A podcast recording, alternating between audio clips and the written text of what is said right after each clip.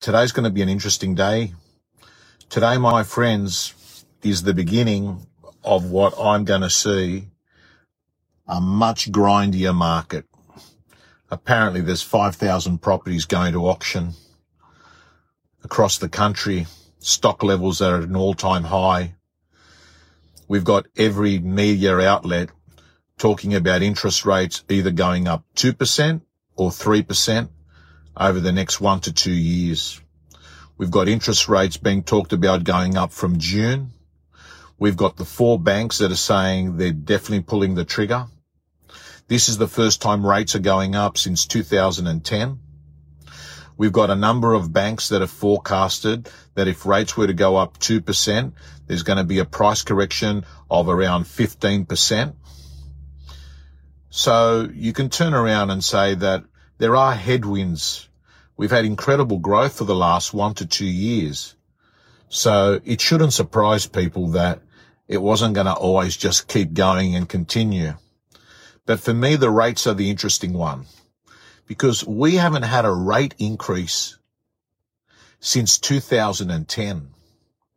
So what's going to be interesting is people that are locked in on fixed rates and as they expire after a year, two years, and they come out into the new market rates, we're going to start having people that are going to have mortgage repayments that are beyond their capabilities. And when you have mortgage repayments beyond people's capabilities is when you then have people that don't want to sell, but have to sell.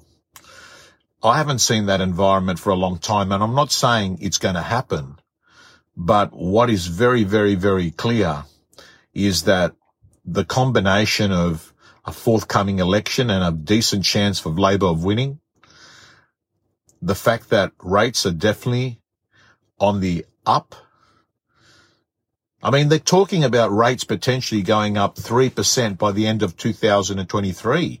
So we're going to end up having rates that are going to be five and a half percent. So what does this mean right now if you're making a decision in real estate? Well, if you're a vendor today, don't stuff around over 50 grand. Just sell it, right? There's buyers there right now. You know, you might get 900 today, but in two months time, 900 might be 850. So any of the vendors that follow me, I would suggest right here, right now, have your reserve, but then have your second reserve in your head. And your second reserve is you want to put yourself in a position to be a buyer in June. How do you become a buyer in June? By being a seller now.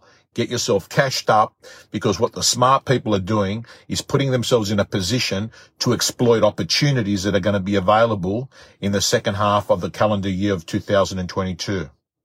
I'm in that category too. I, I just think that every so often there are buying opportunities and what you've got to do is plan for those, plan for those. The second thing I would be doing right now is if you're someone that's selling should you wait to buy? It's a risky strategy. It's a risky strategy to sell and not be in the market, right? It's a lot better to sell and buy straight away in the same market. But, you know, if you're feeling confident, sell high, buy low is not a bad strategy, but it is risky because I have seen plenty of people that end up not being able to buy back in the market. But there's nothing to suggest right now that prices are going to go off. And I know, my friends, I know, my friends, what's going to happen. That tomorrow in the papers, you're going to hear about a property that sold 2 million over reserve. What you won't hear about is the other 4,000 that sold under reserve.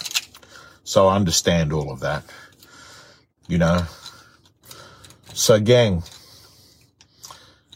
um, the good news is if you're a real estate agent that knows the basic fundamentals, list, vendor management, buyer management, putting deals together, negotiating, you're okay. But those that aren't, I got to tell you, you're going to make less money. GCI, GCI that agents made in the last 12 months is going to be lower in the next 12 months. Just accept that. Unless you're a really, really good agent and you improve your market share incredibly, you will probably be making less money. So that's the smart play. Improve your market share. I wouldn't be going off and upgrading to a new European car right at this moment. I think there's going to be real estate agents leaving the industry. I think there will be real estate agents leaving the industry the latter part of 2022. I think real estate agents are going to start whinging and complaining about the commission splits and they're going to start saying, oh, I want more from my boss. And the reason why is that they're going to look at ways of trying to actually claw back some of the money they're losing compared to the earnings that they've made in the last two years. Don't hope the market's better. Hope you become better.